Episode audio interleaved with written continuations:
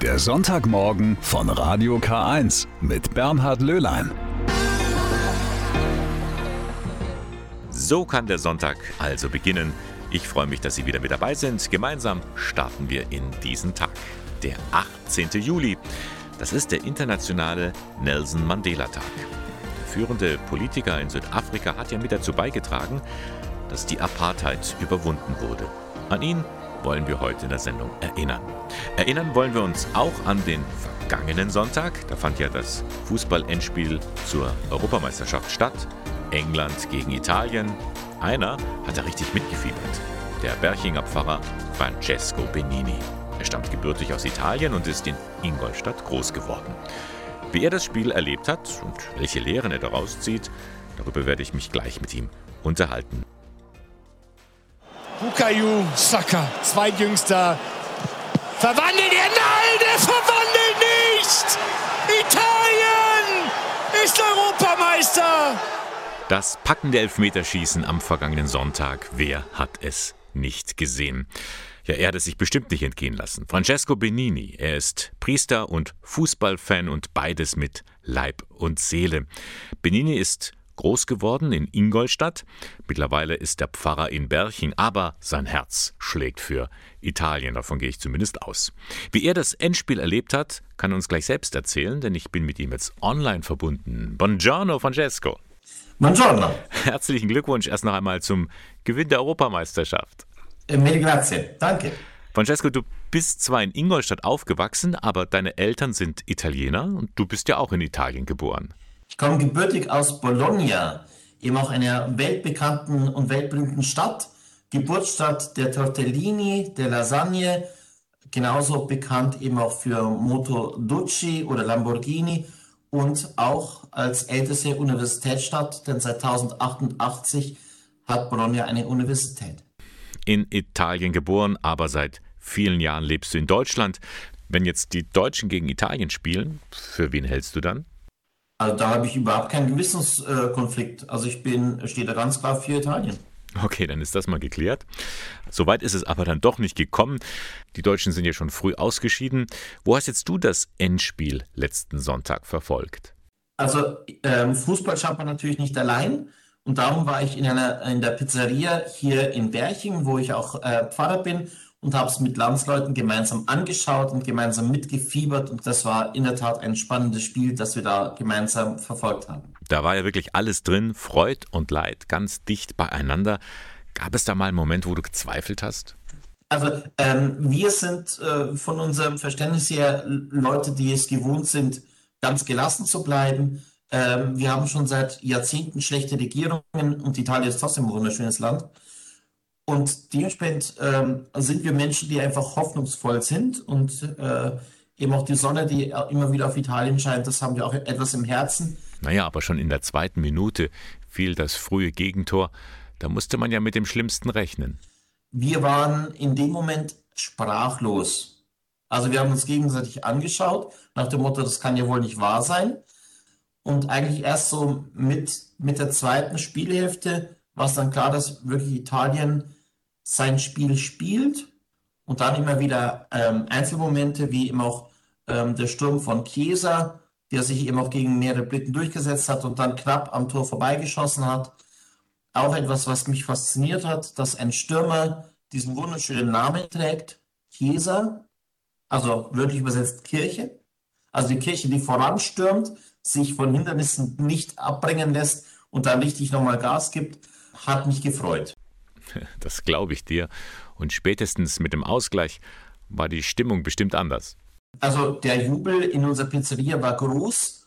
Also wir haben uns auch alle nicht abbringen lassen. Es kamen immer wieder Anrufe, wo Leute was bestellen wollten. Die Leute haben in der Pizzeria einfach gesagt, tut mir leid, die Küche ist geschlossen, wir schauen jetzt Fußball. Aber kommen wir nochmal zum Elfmeterschießen. Da liegen ja Freud und Leid ganz dicht beieinander. Ich finde, das Leben ist manchmal wie ein Elfmeterschießen. Man weiß nicht, geht's rein oder geht's daneben? Wie ein ganzes Fußballspiel. Also es gibt Momente, die sind ziemlich entspannt. Es gibt Momente, da steht man voller Anspannung. Also letztlich ist das ganze Leben ein ständiger Wechselbad der Gefühle. Natürlich, wo man sehr gut beten kann.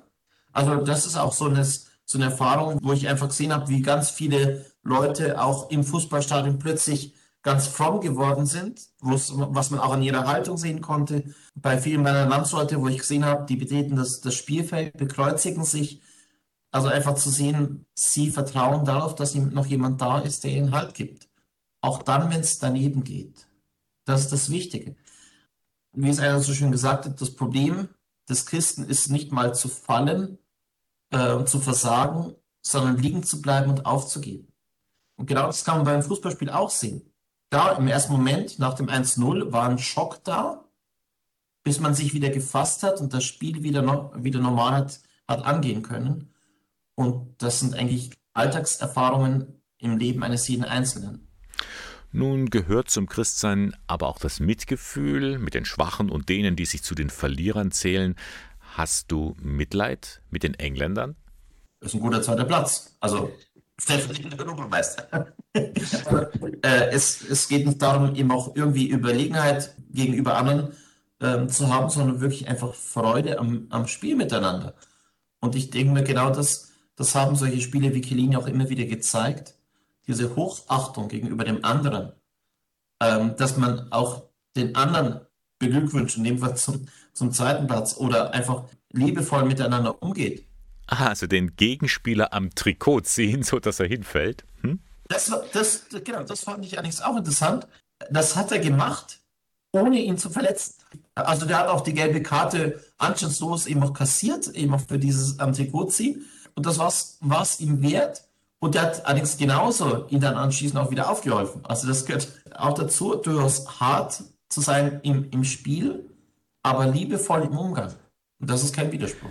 Sagt Francesco Benini, Priester und Fußballfan mit italienischen Wurzeln. Francesco, danke für das Gespräch. Mir ist ein Piacere. Es war mir ein Vergnügen. Geschlossen. Ein wirklich unschönes Wort. Liest man gar nicht gern, wenn man irgendwo im Urlaub ein prächtiges Bauwerk besichtigen möchte. Geschlossen.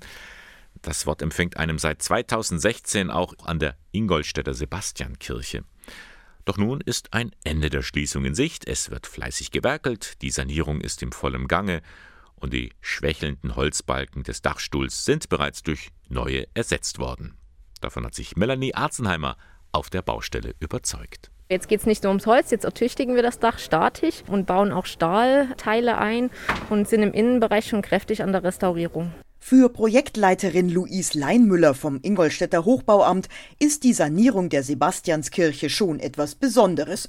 Schließlich hat man es nicht alle Tage mit einem rund 500 Jahre alten Sakralbau zu tun. Einem, der zuletzt gefährliche Risse gezeigt hat, weshalb nun die Mission Stabilisierung gestartet wurde. Bei jedem Wetter. Da sind wir jetzt in der guten Lage, dass wir ein Notdach eingeplant hatten und ein Notdach aufgesetzt haben auf die Kirche und da eigentlich wetterunabhängig bauen können. Im Inneren alles trocken. Das freut auch Restaurator Robert Zenger. Und der hat bei der Sanierung des Gewölbes entdeckt, dass auch schon beim Bau der Kirche das Thema Nässe eine wichtige Rolle spielte. Wenn man im Winter kalte Flächen hat und unten sitzen Leute und natürlich der Dachraum ist, dieses Gewölbe ist ja nur ein Stein stark, also nur ungefähr so dick. Das heißt, es kühlt relativ stark ab. Jetzt sitzen unten Leute, es ist unten warm, es steigt warme Luft auf und die kondensiert da oben. Ja, und dann hat man hier alles voll Schimmel. Und dann haben die damals schon gewusst, dass das nicht gut funktioniert und haben dann diese Lüftungslöcher sozusagen eingebaut, die oft auch mit kleinen Kaminen, also mit kleinen Rohren versehen sind, sodass ein bisschen Kaminwirkung da ist. An der Decke befinden sich natürlich nicht nur Löcher, sondern zahlreiche Wappen, die vermutlich auf Stifter zurückzuführen sind. Aber auch das bayerisch-weiß-blaue Rautenmuster taucht dort auf, ebenso der Ingolstädter Panther. An den Wänden Gemälde mit Szenen aus der Passion Christi und Darstellungen von Stifterfamilien. Es wird sich im Eindruck, außer dass es viel, viel sauberer sein wird und natürlich repariert sein wird, nicht wesentlich von dem Eindruck der 80er Jahre unterscheiden. Die Sebastianskirche, gebaut am Ende des 15. Jahrhunderts und zuletzt in den 1980er Jahren saniert, war immer eine Bürgerkirche. Dem heiligen Sebastian geweiht, ist sie eng mit der Pestgeschichte der Stadt verbunden. Mit der Kirche eng verbunden wiederum ist Mesner Wolfgang Schönauer. Und wir machen das ja jetzt schon, also meine Frau mehr oder weniger, wir machen das schon in der 4. Generation, dass wir Mesnern. Das hat also mein Schwiegervater und den sein Vater hat das schon gemacht. Und jetzt nach uns macht es halt unser Sohn, wenn es ist, weiter. Also, wir haben da alle geheiratet, die Kinder haben alle getauft worden, die Enkelkinder und unsere Kinder. Also das ist schon, haben wir mehr oder weniger schon einen Kontakt zu der Kirche. Sie freuen sich wahrscheinlich schon, wenn die Sanierung jetzt abgeschlossen ist, oder? Dass wieder Normalbetrieb einkehrt. Wir warten jetzt schon 5 Jahre, dass das endlich funktioniert. Und wir hoffen natürlich, dass Ende des Jahres soll es fertig sein. Und dann, wenn es klappt, wird man natürlich nächstes Jahr, im Anfang Januar ist ja dann das Patrozinium, St. Sebastian. Und da war es natürlich toll, wenn wir da dann schon wieder eine Messe halten könnten. Also das wäre natürlich schon toll. Ja, darauf freuen wir uns, wenn dann am Eingang steht: geöffnet. Das war ein Beitrag von Melanie Arzenheimer von der Baustelle der Sebastianskirche in Ingolstadt, mitten in der Altstadt. Aus alt mach neu. Sie kennen das vielleicht. Diese beliebte Form nennt man Upcycling. Das hilft nicht nur, Müll zu vermeiden und Ressourcen zu schonen, das kann auch Spaß machen. Der katholische Deutsche Frauenbund im Bistum Eichstätt hat darum vor kurzem einen Nähkurs angeboten. Schneidermeisterin Birgit Jenuwein hat professionelle Anregungen gegeben für die meist schon erfahrenen Näherinnen. Inka Letzius war mit dabei. Mit der Nähmaschine zum Upcycling. Wie das funktionieren kann, lernen die Teilnehmerinnen beim Nähkurs des katholischen Deutschen Frauenbundes Eichstätt. Profischneiderin Birgit Jenuwein zeigt den 6 Frauen im Buxheimer Fahrheim, wie sie aus ausrangierten Stoffen Neues schaffen können. Sie plaudert sozusagen aus dem Nähkästchen, um den Teilnehmerinnen dabei zu helfen, ihre Ideen umzusetzen. Es ist nicht nur so, dass da so Kleinigkeiten entstehen, wie es jetzt hier ist, sondern es gibt mittlerweile sehr viele Leute, die Klamotten, die 10, 15 Jahre im Schrank hängen, ausgraben und sagen, können wir da was Neues draus machen? Oder können wir den Schnitt so ändern, dass er wieder aktuell ist? Und da kommen wirklich manchmal Schrankleichen raus, das kann man sich nicht vorstellen und vor allen Dingen ist es noch eine Qualität, die gibt es gar nicht mehr. Ein Teddygewand aus einem alten Hemdsärmel, eine Tasche aus einer abgetragenen Hose. Die Schneiderin liefert zahlreiche Inspirationen. Dabei kommen auch ungewöhnliche Materialien zum Einsatz. Mittlerweile sind es wirklich die Fahrradschläuche, weil man da ist total abstrakt, aber erstens ist es ein Material, mit dem ich normalerweise nie arbeite und es ist spannend und wenn du das jemand schenkst, der freut sich immer. Also ich habe nur keinen getroffen, der gesagt hat, was ist das? Die Teilnehmerinnen haben ganz Unterschiedliches mitgebracht. Alte Stoffe, Kleider und ein paar Erwartungen. Vor allem, um Ideen zu bekommen und weil ich Fachlehrerin bin und habe im Lehrplan auch Upcycling. Also ich soll mit Schülern das anregen, dass die nicht alles wegschmeißen, sondern sich überlegen, wofür kann ich es verwenden. Mir gefällt es jetzt schon so gut, dass man einfach mal rauskommt und andere Leute sieht.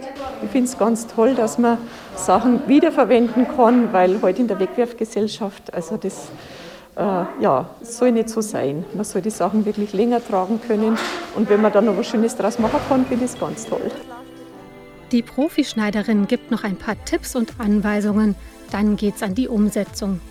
Nach einigen Stunden auftrennen, zuschneiden, anpassen und nähen gibt es erste Ergebnisse. Ein Säckchen als Geschenkverpackung ist schnell genäht. Aus einem alten Dirndl wird an diesem Abend noch ein neuer Rock. Für den Frauenbund ist der Abend ein voller Erfolg. Es sind ja Gebrauchsgegenstände.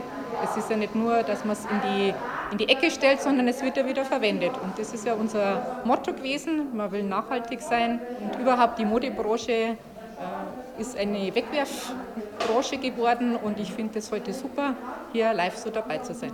Und wer beim nächsten Mal live dabei sein will und Lust bekommen hat, selbst alten Kleidungsstücken neues Leben zu schenken, kann sich an den Frauenbund in Eichstätt wenden. Der nächste Kurs ist für September geplant. Sie hören den Sonntagmorgen mit Radio K1, heute am 18. Juli. Und heute ist auch der internationale Nelson Mandela Tag. Heute deswegen, weil der südafrikanische Bürgerrechtler und Friedensnobelpreisträger am 18. Juli geboren ist. Und bis heute, 8 Jahre nach seinem Tod, ist er überall in der Welt sehr beliebt, meint Philipp Stangl, Länderreferent für Südafrika beim katholischen Hilfswerk Missio München. Sie kennen ihn, ich kenne ihn, Alle Kinder kennen ihn in Deutschland, jeder lernt über ihn in der Schule. Er ist natürlich weltweit eine Bekanntheit und natürlich auch in Südafrika eine Symbolfigur für die Freiheit, für den Kampf und für die Gerechtigkeit. Und er hat ja selbst gesagt, der Kampf ist mein Leben, und dafür stand er. Er hat sein Leben lang für die Rechte der Schwarzen in Afrika und gegen das Apartheid-Regime gekämpft. Er war vor allem aber auch der erste schwarze Präsident und dadurch ein Held für die ganze Nation. Nelson Mandela ist der Grund, warum Südafrika eine Demokratie ist. In dem Land ist er eine Legende, er wird hoch verehrt. Die Apartheid, also die staatlich festgeschriebene Rassentrennung, ist Vergangenheit. Zumindest auf dem Papier. Wenn man in die großen Städte geht, nach Kapstadt, Johannesburg, Durban, dort stehen riesige Villen mit hohen Mauern, wo oft Weiße wohnen, und 100 Meter weiter sind Slums, wo Schwarze in einem Zimmer mit 5, 6 Familienangehörigen leben. Das heißt, wir haben einen riesigen Unterschied, eine Diskrepanz zwischen den Schwarzen und Weißen. Es ist ein Generationenprozess, so ein System wie die Apartheid abzuschaffen. Per Gesetz ja, in der Realität noch nicht, muss man sagen. Ein Beweis dafür sind die gewalttätigen Unruhen, die derzeit in Südafrika herrschen. Die Verhaftung des ehemaligen Staatspräsidenten war nur der Auslöser für die Ausschreitungen. Wir haben in Südafrika eine Arbeitslosenquote von 32,6%. Das sind 15 Millionen Beschäftigte auf 7 Millionen Arbeitslose. Und 10% der Bevölkerung, das sind meistens Weiße, gehört 87% des Landes. Das heißt, es ist einfach eine Ungleichheit in dem Land entstanden, die vielleicht genau jetzt gerade überläuft. Und der Ruf nach Gerechtigkeit von der Opposition und von der schwarzen Bevölkerung, der wird lauter und lauter. Was kann da jetzt helfen? Am besten wieder so jemand wie Nelson Mandela. Eine Person, die es geschafft hat, zu versöhnen. Es braucht einfach wieder mehr Gerechtigkeit, soziale Gerechtigkeit in Südafrika. Wir brauchen offensichtlich wirtschaftliche Reformen. Aber wir haben zum Beispiel auch, hat sich heute die südafrikanische Bischofskonferenz gemeldet und zum Frieden aufgerufen und sich auch im Gebet versammelt. Und das ist eine Sache, die wir hier auch in Deutschland vor allem machen können und für Südafrika beten, dass sich diese Spannungen sehr bald auflösen. Ja. Philipp Stangl von Missio München mit seinen Eindrücken zu den Unruhen in Südafrika. Heute ist der internationale Nelson Mandela Tag und auch für das Jahr 2020 sprechen die Kirchenaustritte eine deutliche Sprache. 221.390 Menschen haben allein der katholischen Kirche den Rücken gekehrt. Das sind zwar rund 50.000 weniger als im vergangenen Jahr, aber immer noch schmerzt jeder einzelne Austritt. Die Bistümer sind hart getroffen. Warum gehen die einen? Was bewegt andere zu bleiben? Ein Stimmungsbild von Gabriele Höfling. Also bei mir hat es ganz plumpe Beweggründe. Das ist mir einfach zu hoch, die Kirchensteuer. Ich habe da nie wirklich dran geglaubt. Dann kommen noch die ganzen Sachen dazu, die man jetzt auch in der Presse immer hört, mit Kindesmissbrauch, mit dem Umgang mit Homosexuellen. Egal welche Glaubensrichtung. Ich kann es einfach nicht mehr mit meinem Gewissen vereinbaren. Ja, ich wollte schon länger austreten und die aktuellen Ereignisse haben mich dann dazu bewogen, das jetzt auch mal anzugehen. Und jetzt freue ich mich, dass ich heute austreten darf. Gründe für einen Austritt mag es viele geben. Mehr als 200.000 Menschen haben im vergangenen Jahr diesen Schritt gemacht, und das sind nur die Zahlen für die katholische Kirche. Bischof Georg Betzing, der Vorsitzende der Bischofskonferenz, trauert um jeden Einzelnen. Jeder Kirchenaustritt tut weh, und wir nehmen ihn wahr als eine Reaktion auf ein skandalöses Bild der Kirche, das wir derzeit abgeben. Auch solche, die bleiben, verstehen oft die Zweifelnden. Ordensfrau Schwester Elisabeth Muche. Kopfschmerzen bereitet mir die Erfahrung, die, glaube ich, häufig hinter den Austritten steckt, nämlich, dass die Institution Kirche sich zwischen Mensch und Gott stellt, auf die verschiedensten Art und Weisen. Zum Beispiel bei Beerdigungen. Theologin Birgit Aurelia Janetzki hat die Erfahrung gemacht, dass die Kirche viele Menschen da nicht mehr erreicht, und zwar auch solche, die weiterhin Mitglieder sind. Janetzki arbeitet jetzt als freie Trauerrednerin. Leider oft auch ist das nicht mehr nah am Menschen, was an kirchlichem Ritual, was Menschen erleben. Und die sagen dann, genau das wollen wir nicht, wir wollen es persönlicher haben. Wir wollen wirklich auch selber mitgestalten. Wir wollen die Musik spielen, die für uns wichtig ist, und nicht über Musik diskutieren mit irgendeinem Pfarrer. Andersherum gehört für manche, die selbst gar nicht an Gott glauben, die Kirche buchstäblich in ihr Dorf. So zum Beispiel für Gerd Dittrich. Er und seine Mitstreiter haben viel Zeit in ihre verfallene Dorfkirche gesteckt. Ja, das war ein ganzes Dorfgemeinschaftsprojekt, wo viele sich eingebracht haben in den unterschiedlichsten Formen, und das war ist ja immer noch so ein Kristallationspunkt der Aktivitäten, also für Kunst und Kultur und überhaupt als Treff für das ganze Dorf. Und natürlich gibt es auch weiter diejenigen, für die Gott, der Glaube und eben auch die Kirche aus dem eigenen Leben nicht wegzudenken sind. So wie für die 30-jährige Ordensschwester Elisabeth. Grundlegend ist für mich die Erfahrung, dass Gott etwas mit meinem Leben zu tun hat, ganz konkret. Und dass es sich deshalb lohnt, diese Verbindung zu halten. Diese Erfahrung ist für mich so existenziell, dass es keine Privatsache ist. Und deshalb bedeutet Kirche für mich Gemeinschaft, die die Welt in Verbindung mit Gott hält. Gerade da, wo die Menschen gar keinen Begriff von diesem Gott haben. Die Tür ist zu. Immer mehr Menschen wenden sich enttäuscht von ihrer Kirche ab und verlassen sie. Sie treten aus. Das bekommen auch die Pfarrer zu spüren. Wie Ottmar Breitenhuber, Pfarrer im mittelfränkischen Pleinfeld. Ja, in letzter Zeit merke ich immer mehr, wie nah das mir auch persönlich kommt. Also nicht nur über den Schreibtisch in der Pfarrei, aber auch aus dem Bekanntenkreis, aus dem Freundeskreis. Familien, die selbstverständlich auch in der Kirche engagiert, in dem Verein engagiert sind und für die der katholische Glaube auch persönlich ganz, ganz wichtig ist, dass bei denen die Frage des Kirchenaustritts immer existenzieller wird. Es sind also nicht mehr nur diejenigen, die schon lange keinen Bezug mehr zur Kirche haben. Viele, die mit einem Austritt liebäugeln, sind einfach enttäuscht. Zu groß ist der Vertrauensverlust. Ein Rezept, wie man darauf als Pfarrer reagieren soll, hat Breitenhuber nicht zur Hand. Ich bin da selber auch sprachlos, beziehungsweise auch betroffen, weil ich mich natürlich auch frage, ja, was habe ich da für einen Platz in der Kirche oder was hat das mit mir zu tun, mit ganzen Missbrauchsfällen und so weiter. Ich bin Priester, ich lebe zölibatär.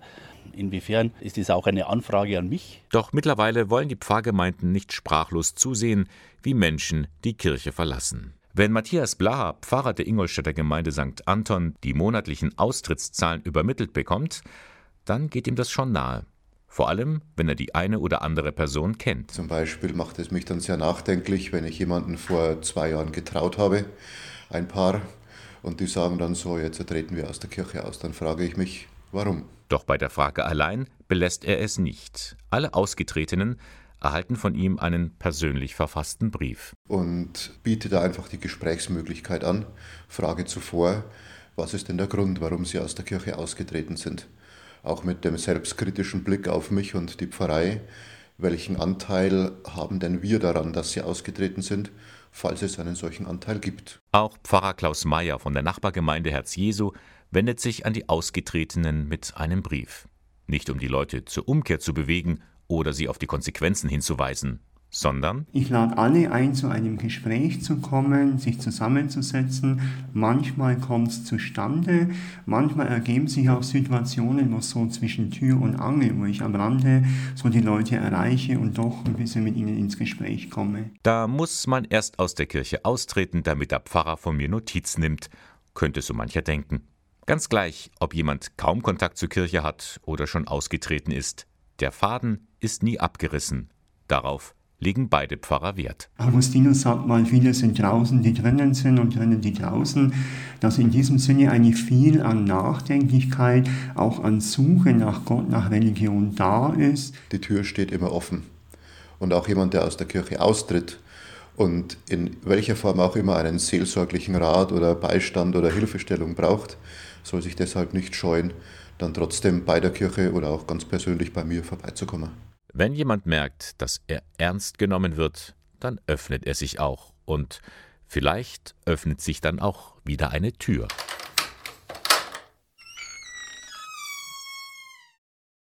Heute in der Sendung haben wir schon über Kirchenaustritte gesprochen und wie man sich Gedanken macht, diesen Trend zu stoppen. Interessant ist ja, viele, die der Kirche den Rücken kehren, sind eigentlich durchaus offen für religiöse oder spirituelle Erfahrungen. Nur, wo ist das möglich? Der Sonntagsgottesdienst allein reicht dafür manche nicht mehr aus. Sie sind auf der Suche nach mehr. Da könnte der Blick in eine sogenannte geistliche Gemeinschaft sich lohnen. So eine wie die Gemeinschaft Emmanuel. In den 70er Jahren ist sie in Frankreich entstanden und hat sich dann weltweit verbreitet. Vor einigen Jahren hat sich auch die Ingolstädterin Sabine Cordier mit ihrem Mann dieser Bewegung angeschlossen. Was mich fasziniert ist, dass sowohl Laien als auch Priester, genauso eben verheiratete Paare oder eben zölibatär Lebende, einfach miteinander versuchen, den Glauben zu leben und wir alle Brüder und Schwestern sind. Der Name Emanuel stammt aus der Bibel. Jesus wird auch als der Emanuel bezeichnet, das heißt übersetzt Gott mit uns. Und diese Nähe Gottes zu den Menschen, die soll spürbar werden durch die 3 Säulen, die diese Gemeinschaft kennzeichnen. Das ist die Kompassion, ist das eine, also das Mitfühlen, dass mir nicht der Nächste egal ist sozusagen, sondern eben zu schauen, ja, wie geht's dem anderen und teilnehmen an seinem Leben, Freuden und Leiden einfach zu teilen. Das ist die eine Säule. Das andere ist eben dann die Evangelisation. Das heißt einfach auch den Glauben zu teilen, drüber zu reden, voneinander zu lernen. Und die dritte Säule wäre dann die Anbetung. Und die meint, alles, was man im Alltag erlebt hat, in Stille vor Gott zu tragen. Es gibt aber noch einen 4. Punkt und der ist gerade ihrem Ehemann Emil Cordier sehr wichtig. Die Gemeinschaft. Dass es miteinander möglich ist, dass wir als Geschwister uns gegenseitig stärken, begleiten, inspirieren, trösten, unterstützen. Und das finde ich sehr, sehr bereichernd. Diese Erfahrungen möchte die Bewegung aber nicht für sich behalten. Darum gibt es schon seit vielen Jahren offene Begegnungstreffen. Etwa das Forum Emanuel. Normalerweise eine riesige Veranstaltung. In diesem Jahr fällt sie wegen Corona kleiner aus. Und sie ist auf mehrere Orte verteilt. Unter anderem Ende Juli, Anfang August, auch in Ingolstadt. Die Idee ist eben, dass alle, die interessiert sind, den Glauben zu teilen, sich auszutauschen, auch Fragen zu stellen, die einem am Herzen liegen, vielleicht auch provokante Fragen, die zur Diskussion anregen. Wichtig war es uns, einen Rahmen zu schaffen, wo man erleben kann, dass die Kirche bzw. der Ort, wo der Glaube gelebt wird, ein fröhlicher Ort ist, wo man Hoffnung und Kraft für den Alltag schöpfen kann. Das Wochenende findet in enger Zusammenarbeit mit der Pfarrei Liebfrauenmünster und St. Moritz statt. Es gibt Vorträge, Gesprächsrunden, Gottesdienste.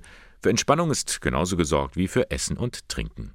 Sogar ein eigenes Kinderprogramm wird angeboten. Sie können sich informieren im Internet unter www.forum-emanuel.de. Noch einmal der Zeitpunkt, 30. Juli bis 1. August. Sabine und Emil Cordier freuen sich schon auf ereignisreiche Tage und hoffen, viele Menschen mit diesem Angebot anzusprechen. Es ist eigentlich die Überzeugung, dass letzten Endes jeder Mensch irgendwo Gott sucht, auch wenn oft gar nicht weiß. Es ist ganz gleich, wo wir starten. Also wir müssen jetzt nicht schon die super Christen sein, sondern jeder ist einfach herzlich willkommen. Und ja, wir gehen gemeinsam diesen Weg. Das ist der Sonntagmorgen mit Radio K1, der Kirchenfunk im Bistum Eichstätt. Jetzt sind auch sie weg.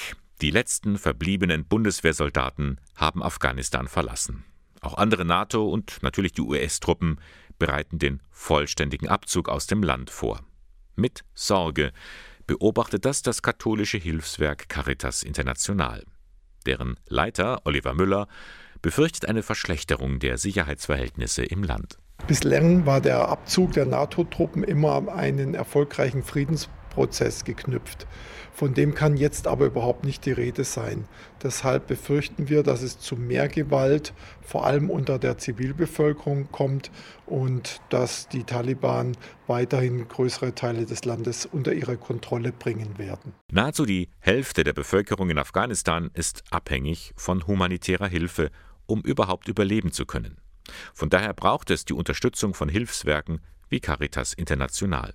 Schon vor, während und nach der Taliban-Zeit war man in Afghanistan aktiv. Wir konnten das tun, weil man uns abnimmt, dass wir uns nur um humanitäre Hilfe kümmern und keine anderen Ziele im Blick haben. Das ist unser Schutz und von daher bin ich vorsichtig optimistisch, dass das auch in Zukunft die Grundlage für eine Präsenz unserer Arbeit vor Ort sein kann. Allerdings rechnet Oliver Müller damit, dass sich die Sicherheitslage in Afghanistan verschlechtern wird. Das könnte auch einen negativen Einfluss auf die Hilfsprojekte haben. Im ersten Quartal diesen Jahres sind über 500 Zivilisten getötet worden in Afghanistan. Darunter vor allem Frauen, die sich gesellschaftlich oder politisch engagiert haben. Wir befürchten, dass es nach Abzug der internationalen Truppen zu einer Erhöhung dieser Gewalt gegenüber der Zivilbevölkerung kommen wird. Das wird sehr negative Folgen für das Land haben. Und auch unsere afghanischen Mitarbeiterinnen und Mitarbeiter sind extrem besorgt, was die Zukunft ihres Landes anbetrifft. Keine rosigen Aussichten für die Zukunft dieses Landes. Vieles hängt davon ab, dass die verschiedenen gesellschaftlichen Gruppen im Land sich auf einen Friedensprozess einigen. Wie auch immer, nach dem Abzug der ausländischen Truppen muss auch Caritas International seine Projektarbeit anpassen. Afghanistan hat mit einer schweren Dürre zu kämpfen, somit wird weiterhin humanitäre Hilfe notwendig sein und wir bemühen uns sehr, die Hilfe da auch weiter auszubauen. Auch die Prothesenwerkstatt, die wir unterstützen, hat eine riesige Nachfrage aufgrund der vielen Minenopfer und der vielen Verletzten. Wir müssen nun sehen, was die weitere Entwicklung im Land bringt und ich hoffe schon, dass wir weiter im Land aktiv sein können, dass wir auch in den Gebieten, die von Taliban kontrolliert werden, weiter arbeiten können, weil wir als neutral, weil wir als unabhängig gelten und diese humanitäre Hilfe auch als solche anerkannt wird. Sagt Oliver Müller, Leiter des katholischen Hilfswerks Caritas International. Wo in der Region findet bürgerschaftliches Engagement statt? Wer engagiert sich und was leisten Ehrenamtliche? Das Projekt Mensch in Bewegung und Radio In begeben sich dazu im Juli einen ganzen Monat lang auf Spurensuche, und zwar bei einer Fahrradtour hin zu den Engagement-Tatorten in der Region. Und hier am Sonntagmorgen fasse ich dann für Sie zusammen, wo meine Kollegen unterwegs waren und wen sie in der vergangenen Woche getroffen haben. Und da waren sie unter anderem in Jetzendorf und haben Christina Dom besucht. Sie organisiert eine besondere Form der Nachbarschaftshilfe.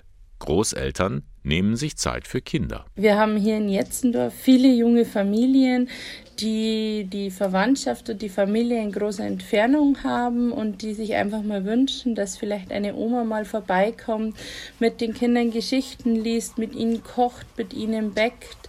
Oder vielleicht auch die ein oder andere Oma, die hier alleine ist und seine Verwandtschaft und seine Familie relativ weit weg hat, dass man einfach junge Familien mit älteren Menschen zusammenführen und die dann so einfach so ein bisschen, ja, wieder ein Stück mehr Familie haben. Oder in Schrobenhausen. Dort hat der Seniorenbeirat der Stadt einen interkulturellen Garten angelegt. Christian Spreitzer erinnert sich. Es war auch schon so, beim Entstehen des Gartens haben auch bereits die Ausländer Frühstück mitgebracht. Sie haben ihre eigenen Speisen mitgebracht und somit war das einfach ein Geben und Nehmen. Und auch für uns vom Seniorenbeirat haben wir andere Speisen auch zu probieren. Wie toll der ehrenamtliche Einsatz für die Pfadfinder ist, davon kann Sarah Pöll aus Pfaffenhofen berichten. Ich habe in meiner Jugend langjährig Leichtathletik als Vereinssportart gemacht und zusätzlich noch wöchentlich die Pfadfindergruppe in meinem Viertel besucht. Und es ist deshalb einfach eine ganz schöne Form von Engagement, in einem Verein oder in einer Pfadfindergruppe zu sein, da dort jeder darauf aus ist, immer Gutes für die Menschen in dem Verein und den Verein allgemein zu tun. Ja, es ist einfach schön, mit jungen, engagierten Leuten zusammenzuarbeiten, zusammenzuleben und einfach zu sehen, was daraus entstehen kann. Apropos Pfaffenhofen, hier haben die Kollegen von Radio In gleich eine ganze Reihe von Bürgerinnen und Bürgern getroffen, die sich in ihrer Freizeit für andere einsetzen. Wir sammeln Spenden und finanzieren damit die Hilfsreisen von Dr. Grasborn nach Tansania. Er reist da 3- bis 4-mal pro Jahr hin und operiert Menschen, die an grauen Star erkrankt sind. Und das ist natürlich schon mit sehr großen Emotionen, mit Weinen, Lachen, allen verbunden. Also ich bin Elternbeiratsvorsitzende in der Kindertagesstätte meiner Kinder. Ich mache das seit über 3 Jahren. Wir sind natürlich auch Mittler zwischen Eltern und Kindergarten. Also wenn Probleme auftreten, kann man sich auch mal an uns wenden. Und da wäre noch Maria Endres aus Aresing. Sie engagiert sich im Helferkreis Asyl. Und es gibt da ein Ereignis, da konnte sie gar nicht anders als helfen. Eine Frau mit Kindern und hat mir das kleine Kind in den Arm gelegt. Wir haben dann die Familie sehr betreut. Vor allem war unsere Aufgabe dann die Erstversorgung, weil die Leute waren müde und hungrig. Und wir haben ihnen dann einfach das gegeben, was sie für den ersten Moment braucht. Ich war beim Helferkreis Asyl zuständig für die Besorgung, zum Beispiel von Fahrrädern, von Kleidung, von Wäsche, und habe mit den Asylanten anfangs gekocht und dann auch gesprochen. Das waren einige Eindrücke von der Fahrradtour hin zu den Orten in der Region, wo Menschen sich in Bewegung setzen und sich ehrenamtlich engagieren. In der kommenden Woche geht es weiter, jeden Tag bei Radio Inn. Hätten Sie nicht mal wieder Lust, ins Kino zu gehen? Nachdenkliche und heitere Filme können Sie beim diesjährigen Open-Air-Kino in Eichstätt erleben. Und zwar von Donnerstag bis Samstag, 22. bis 24. sowie vom 29. bis 31. Juli. Auf dem Programm stehen Kurz-, Dokumentar- und Spielfilme, die wollen unterhalten, greifen aktuelle Themen auf und wollen sie auch zum Gespräch anregen. Das Ganze ist ein Angebot des Diözesan Bildungswerkes und des Eichstätter Filmstudios sowie mit einigen Kooperationspartnern. Und dazu zählen die Senioren- und Behindertenpastoral im Bistum, der Diözesanverband des Katholischen Deutschen Frauenbundes sowie die offene Behindertenarbeit des Bayerischen Roten Kreuzes in Eichstätt, der Caritas Sozialstation und des Caritas Zentrums St. Vinzenz. Und dementsprechend umfangreich ist dann auch das ganze Filmangebot. Den Auftakt macht ein Kurzfilmabend am Donnerstag, 22. Juli. Der umfasst 14 Werke aus verschiedenen Kurzfilmgenres, von fantastisch liebevoll über experimentelle Filme bis hin zu Animationsfilmen. Dann gibt es auch lange Spielfilme, zum Beispiel ein gefühlvolles Familiendrama mit hintergründigem Humor. Darum geht es bei Die Vergesslichkeit des Eichhörnchens. Schau mal, Papa, das ist Maria. Ihr hilft ihr jetzt. Ich freue mich, Sie kennenzulernen. Ich will sie nicht. Ich will trinken. Ein gutes Gefühl, dass jetzt immer jemand da ist. Und den Vater nie alleine lassen. Du isst jetzt gefällig, was die Mama gekocht hat. Papa, wer ist diese Frau? Na, Marianne. Diesen und viele weitere berührende Filme können Sie beim Open-Air-Kino sehen. Und zwar in der Luitpoldstraße 2 in Eichstätt. Immer Donnerstag und Samstag in der nächsten und übernächsten Woche. Alle Infos finden Sie im Internet unter kino-eichstätt.de. Na, haben Sie schon was geplant für die Sommerferien? Oder sind Sie sich noch nicht ganz sicher, ob das mit dem Wegfahren auch klappt? Kann ja auch sein, dass der Geldbeutel recht knapp ist. Urlaub daheim ist auch okay, muss ja nicht langweilig sein, zumindest nicht für Jungs im Alter von 10 bis 15 Jahren. Denn für sie bietet die katholische Jugendstelle Schelldorf ein Hüttenlager an, und zwar vom 16. bis 19. August auf dem Lagerplatz Almosmühle bei Pfünz, liegt ganz in der Nähe von Eichstätt. Da ist viel los, weiß Jugendreferent Wolfgang Kronauer, den begrüße ich jetzt am Telefon. Wolfgang, ihr habt euch da wirklich viel Gedanken gemacht, oder? Ja, zunächst einmal, wir freuen uns riesig, dass wir überhaupt wieder was anbieten können. Unsere Referenten und unsere Betreuer sind unheimlich motiviert, wieder verschiedene Angebote zusammenzustellen und die anzubieten, unter anderem Schlammrutsche. Wir werden ein Fußballstadion bauen, wir werden das Lager wieder gestalten, eine Wasserschlacht, Spiele, Lagerfeuer sowieso ist obligatorisch. Also es ist wieder jede Menge geboten in 4 Tagen Lagerleben auf dem Hüttenlager in der Almosmühle. Wer kann denn da jetzt mitmachen? Ein gewisses Alter sollte man schon haben. Ja, gewisses Alter muss man haben. Das ist schon anspruchsvoll, was wir anbieten. Es sind Jungs angesprochen. Für Mädchen gibt es gesonderte Angebote, allerdings nicht heuer auf dem Lagerplatz oben. Es sind Jungs im Alter von 10 bis 15 Jahren angesprochen. Die dürfen auch gerne außerhalb vom Dekanat kommen. Das heißt Großraum Eichstätt-Ingolstadt. Ja, Großraum Eichstätt-Ingolstadt, das muss sich ja rentieren für die Eltern. Die Jungs müssen ja gebracht werden in der Früh, weil wir heuer keine Übernachtung anbieten wollen und unter Umständen auch nicht dürfen. Das wissen wir aber noch nicht. Also keine Übernachtungen. Dafür habt ihr aber ein eigenes Hygienekonzept. Das gibt es auf alle Fälle. Wir werden auch von unserer Seite her Corona-Tests oben am Lager anbieten. Das heißt, wir werden das so engmaschig wie möglich machen. Das Ganze ist ein Angebot der katholischen Jugendstelle Schelldorf. Wenn jetzt aber jemand sagt, ich bin nicht katholisch, aber ich hätte trotzdem Lust. Ja, darf er gerne kommen. Keine Zulassungsbegrenzung also. Was meinst du, Wolfgang, was können die Jungs bei diesem Hüttenlager so erfahren? Zusammengehörigkeitsgefühl, einfach mal austoben zu können, sich selber auszupowern mit Gleichgesinnten, mit Gleichaltrigen. Einfach ein gutes Erlebnis im Kontext der Kirche. Wenn das bleibt, ein paar gute Erinnerungen, dann haben wir schon viel erreicht. Ja, vielen Dank, Wolfgang Kronauer, Jugendreferent in Schelldorf. Das Hüttenlager für Jungen im Alter von 10 bis 15 Jahren. Es geht vom 16. bis 19. August ohne Übernachtung am Lagerplatz Almosmühle bei Pfünz. Und das sind immerhin 17.000 Quadratmeter mit Sportplatz und Schlechtwetterhalle in der Umgebung. Weitere Infos und wie Sie sich anmelden können, finden Sie unter folgender Internetadresse www.jugendstelle-schelldorf.de. Und nach Lisa Stansfield All Around the World blicken wir zurück auf die vergangenen 3 Stunden Sonntagmorgen mit Radio K1. Heute am 18. Juli ist ja auch der internationale Nelson Mandela Tag. Und dieser Bürgerrechtler ist in Südafrika immer noch sehr, sehr beliebt. Und nicht nur dort, weiß Philipp Stangl. Er ist Länderreferent beim katholischen Hilfswerk Missio München. Sie kennen ihn, ich kenne ihn, alle Kinder kennen ihn in Deutschland, jeder lernt über ihn in der Schule. Er ist natürlich weltweit eine Bekanntheit und natürlich auch in Südafrika eine Symbolfigur für die Freiheit, für den Kampf und für die Gerechtigkeit. Und er hat ja selbst gesagt, der Kampf ist mein Leben, und dafür stand er. Er hat sein Leben lang für die Rechte der Schwarzen in Afrika und gegen das Apartheid-Regime gekämpft. Er war vor allem aber auch der erste schwarze Präsident und dadurch ein Held für die ganze Nation. In der vergangenen Woche hat die evangelische und katholische Kirche ihre Statistik veröffentlicht. Daraus geht hervor, die Kirchenaustrittszahlen sind nach wie vor auf einem sehr hohen Level. Das ist eine sehr beunruhigende Nachricht, auch für Georg Betzing, dem Vorsitzenden der Deutschen Bischofskonferenz. Jeder Kirchenaustritt tut weh. Und wir nehmen ihn wahr als eine Reaktion auf ein skandalöses Bild der Kirche, das wir derzeit abgeben. Und dann haben wir heute im Sonntagmorgen auch über bürgerschaftliches Engagement berichtet.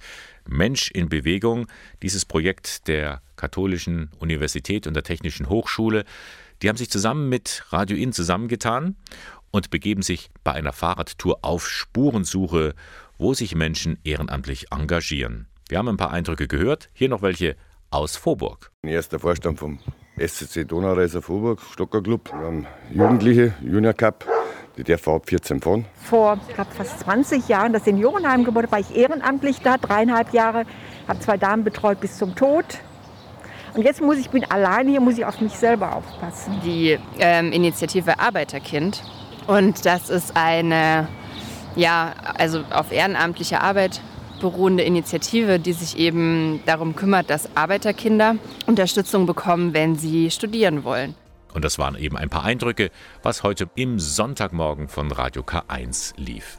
Moderation und Redaktion der Sendung Bernhard Löhlein. Radio K1, der Kirchenfunk für das Bistum Eichstätt, finden Sie dort in der Luitpoldstraße 2. Ich darf mich heute von Ihnen verabschieden, wünsche Ihnen noch einen schönen Sonntag und freue mich, wenn Sie nächstes Mal wieder mit dabei sind. Sonntag ab 8 Uhr.